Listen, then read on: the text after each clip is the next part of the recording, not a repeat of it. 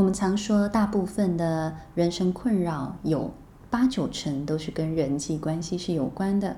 所以你会觉得自己在人际里有格格不入的状态吗？常会觉得自己是人际的苦手吗？对于要拒绝别人，好像常被说太善良这件事，你也感觉很困扰吗？其实有很多人在跟人互动的时候，常常会不小心就过度解读了很多的小剧场，或者是在社群媒体当中很在意其他人的眼光，很在意有没有被按赞。这种数位奶嘴的现象，好像是我们华世代共通的一个课题。那有些人则是困扰自己，到底是不是有空气阅读的障碍呢？我到底是白目，还是在表现真实的自己呢？那有些人则很受不了自己，经常当边缘人或当透明人。所以，如果你有以上几种人际关系的困扰，我们在爱心里有一系列三阶段的人际心理学课程，包括人际困境、人际直觉跟人际的策略，会带你进到一个人际达人的状态，都欢迎你来参加哦。更多的说明，请见下方说明栏。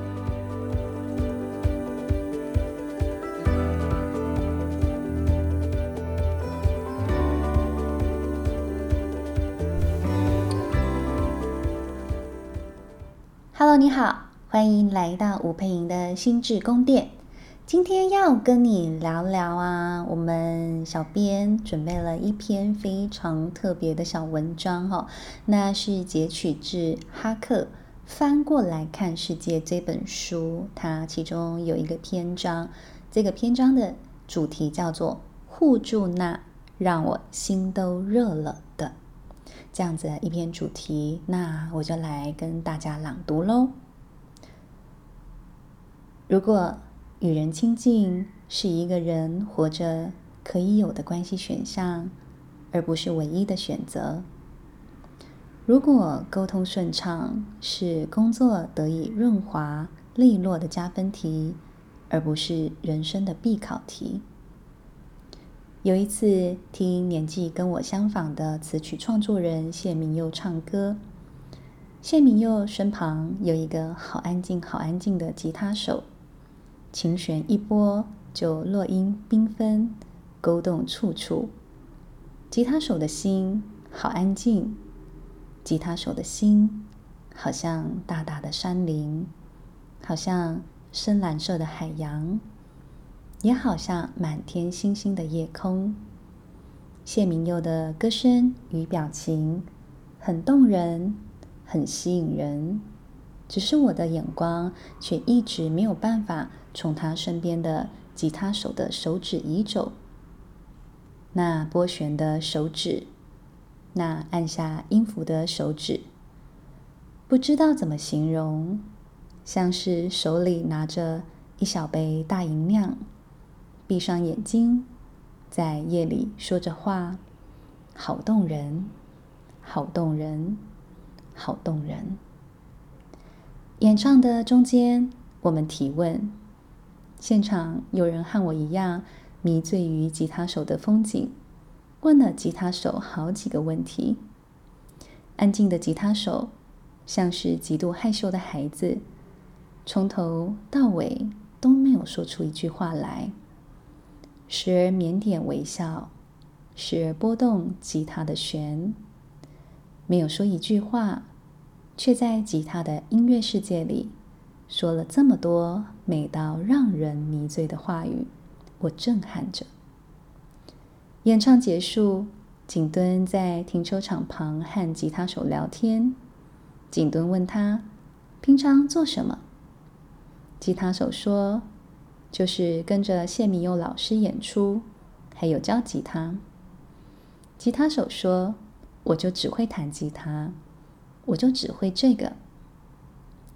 会不会一个孩子，一个人极度害羞，是为了保有内在的丰沛？会不会是因为这么这么害羞，所以内在世界可以安安静静的感受情感？在琴弦里拨弄出心里的声音，美丽的旋律。景敦和我感叹地说：“如果这个已经长大了的吉他手，在小学的时候被辅导老师带去做 social skill training，也就是社交技巧训练，会不会今天我们看见的安静又丰沛的吉他乐音就没有存在的可能了？一个孩子，一个人，在自己的世界里设了层层的关卡。”一关又一关，一层又一层，看似阻挡别人进入的铁丝网，像是深不见底的护城河，像是需要知晓细密机关的石墙。会不会，这看似阻挡的层层关卡，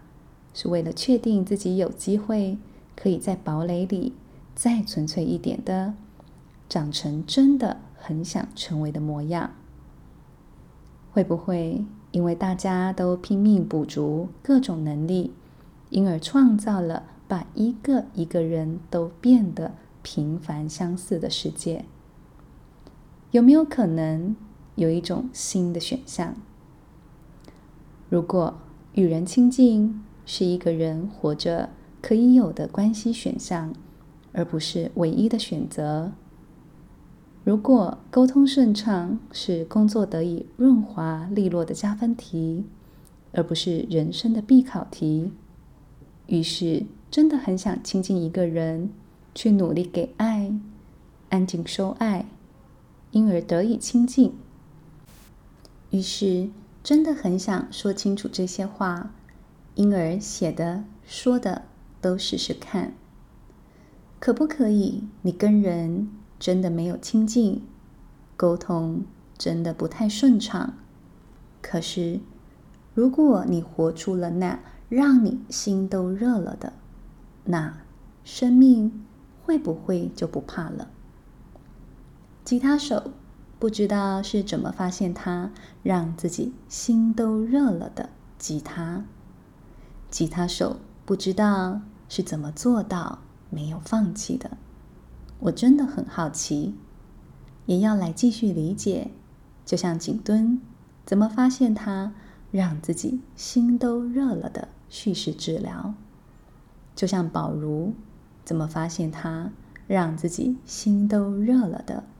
流亡藏人，就像我尊敬的前辈雷爸怎么发现他让自己心都热了的老朋友专线义务服务。如果你活出了那让你心都热了的生命，会不会就不怕了？发现那个心都热了的故事是火苗，相信了自己是柴火，相信自己已经走在路上，是火焰得以伸展的风。真的很谢谢哈克老师这一篇。很精致又很细腻的一个小短文，在这个短文里头，我刚刚阅读的过程，我觉得有很多的感动，也有一种嗯、呃、难以言喻，然后又很深刻的一种触动感。的确，也许这个吉他手从小就遇到了对他而言非常包容的一个环境，让他可以沉浸在自己的音乐世界里。假设这个吉他手。他的生命里头遇到了很多人，一直要他走出他自己的世界。我相信他可能就会有很多很多的挫败。所以，我想正在听这集 Podcast 的你们，有时候也许从自己的生命里头去思考，你身上有没有那么一点独特性？有没有那么一点，其实你身旁的某某人常常会劝你啦，常常会提醒你的部分？但很有可能，那就是你的风格，那就是你的独特性呢。所以，其实我们常可以问自己：我要怎么从最小的一步开始接纳自己和别人不一样呢？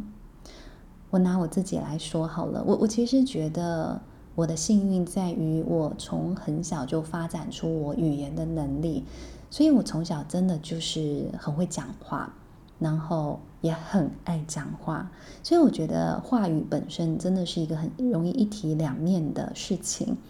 那语言发展的快，其实对很多事情的理解也快，逻辑也会快。那这个语言发展呢，我觉得对我而言最大的一个难题哈，就是我真的很搞会，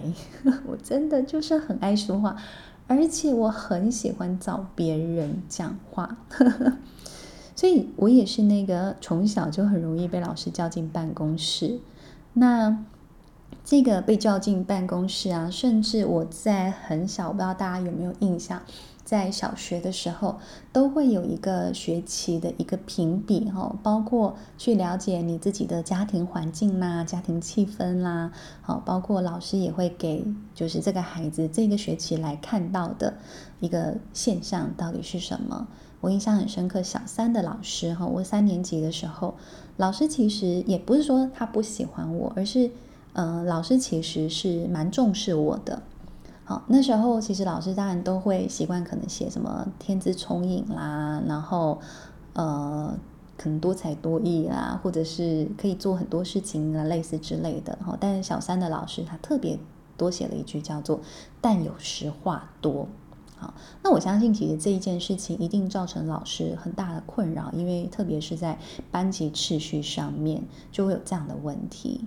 可是我想，我就是在这个说话的过程里头，真正找到我想要做的事情。好，但我不晓得有多少人可以跟我一样的幸运。好，那我就来看，其实我们生命里都有每一个人独特的天赋。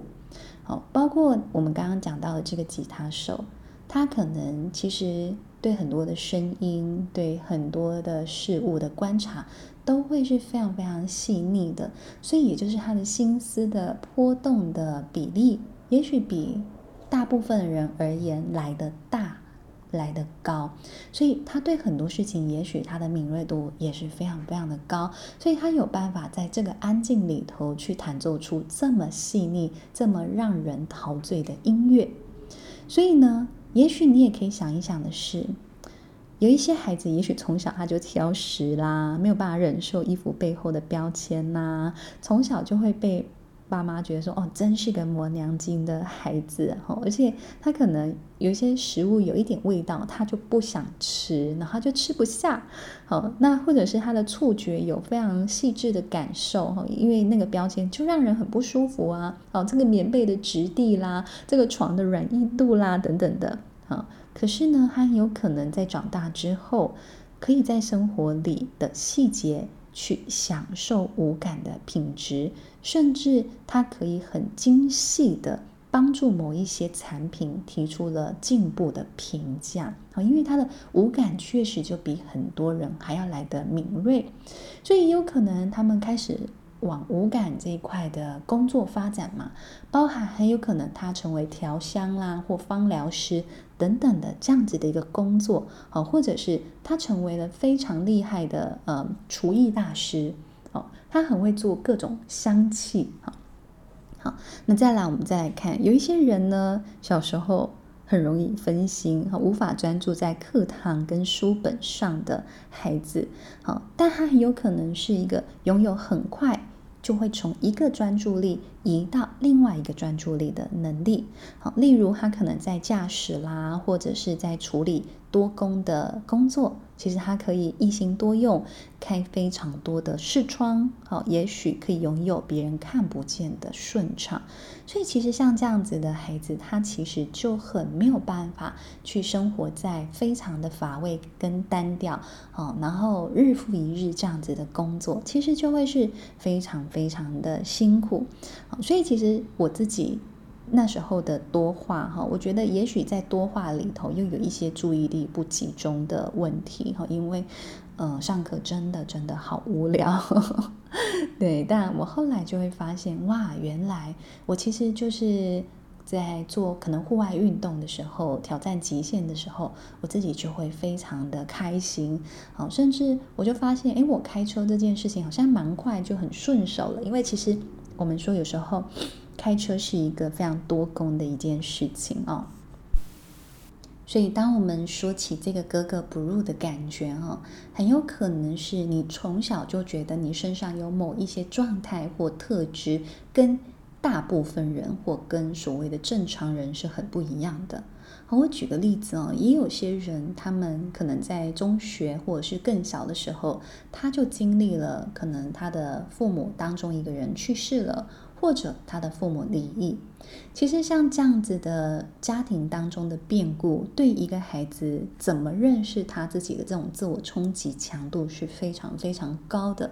所以他就会常觉得说，哦，就是大家都在认真念书，或者是放学就在那边开心的玩乐，那像我。我现在遭逢生命当中巨变，然后我可能又要转学啊，或我可能要自己想办法扛起自己的生计啦，好，或者是我的悲伤是非常孤单的，根本不会有人知道我的悲伤有多悲伤，我也根本不会去想跟我身旁这些这么年纪轻轻的孩子们哈，因为他可能一瞬间就变得很老成、很早熟，我也根本不会去想跟他们分享我这些心里的事情。但如果你知道你对你自己的定义里头有“我是非正常的状态”，我长得很奇怪，我跟大部分的人不一样，你经常会有格格不入的感觉。也许你就帮自己想一想的是，究竟是有什么我身上的一个东西，它是长期让我困扰的。好，包括我们说的这刚刚讲的特质哈，也许像我小时候，我就觉得我很爱恭维，很多话，很常去呃打扰别人后，因为就是有时候打扰会被拒绝嘛，就会觉得啊，我这样好像是呃很不知体统，或者是很不社会化等等的，你可能就会对自己的某一些行为或者是家世背景有某一些标签。好，那你都可以去好好的看一看这些标签。好，也许看懂这个标签之后，你再真的来问自己说：这个标签下的自己有这么罪大恶极吗？有这么讨人厌吗？好，那我是不是能够练习在我的生活里也有那么一点点喜欢我自己呢？好，然后再来，你也可以更进一步，给自己第二件事情，叫做。对这个让我长期困扰的特质或状态，我能不能对他说：“啊，谢谢你为我带来这样子的一个自己，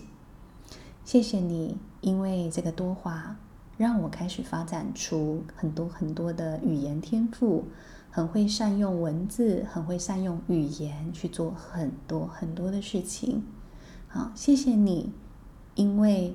我。”在很早的阶段就失去了家人，而让我知道原来生命是如此的无常，而让我知道原来我其实有很长一段路要走，而我的心智比其他人也许真的多了那一份早熟，但其实也多了更多能够去体会生命的苦痛，能够去理解他人的生命的能力。所以，其实我们生命当中的很多遭遇，如果你转个弯去想一想，你就会发现，哎，其实它对你的生命是很多的滋养。如果你不讨厌它的时候，如果你可以真的把它视为一种独特，视为生命当中可能要传递给你的某一些很重要的讯息，可能要带领你学习的一个部分。那我相信你就能够好好的跟这个所谓独特的状态去共处了。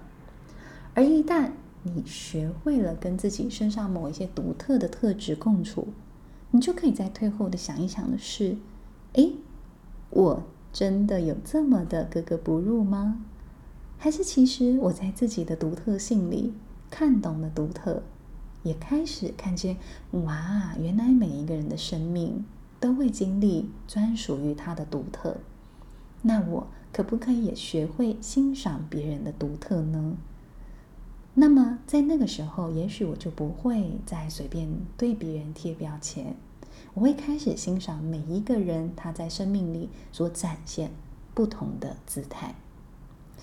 好啊，非常谢谢你的收听。好，我们爱心理在十月份开了一系列跟人际心理学有关的课程哈。特别是你如果真的感觉自己在人际当中有格格不入的状态哈，我们这一系列的课程，我们命名为城市里的异乡人。你如果常觉得自己有这一种格格不入的感觉，也许你就给自己一个机会。练习珍惜自己的与众不同，并且试着守护这一个，也许它是一个让你的心都热了的特质哦。好啊，我们下次见喽，拜拜。